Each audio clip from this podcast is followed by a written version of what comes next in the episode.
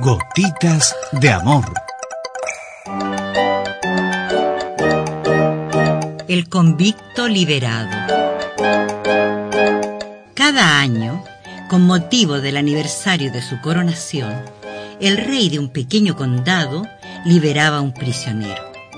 Cuando cumplió 25 años como monarca, él mismo quiso ir a la prisión acompañado de su primer ministro y toda la corte para decidir cuál prisionero iba a liberar.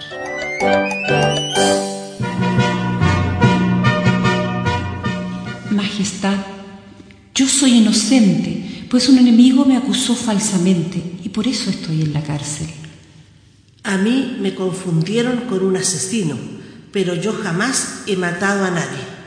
Todos y cada uno manifestaba al rey por qué razones merecían precisamente la gracia de ser liberados. Empero, había un hombre en un rincón que no se acercaba y que permanecía callado y algo distraído.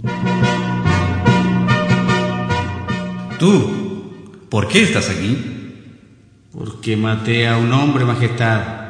Yo soy un asesino. ¿Y por qué lo mataste? Porque me puse violento y no me di las consecuencias. ¿Y por qué te violentaste? Porque no tengo dominio sobre mi enojo. Pasó un momento de silencio mientras el rey decidía quién liberaría. Entonces tomó el cetro y dijo al asesino que acababa de interrogar. Tú, sales de la cárcel. Pero Majestad, ¿acaso no parecen más justos cualquiera de estos otros dos?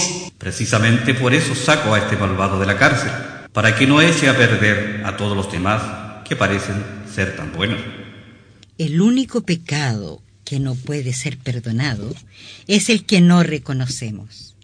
Es necesario confesar que somos pecadores y no tan buenos como muchas veces creemos ser o tratamos de aparentar. Gotitas de Amor.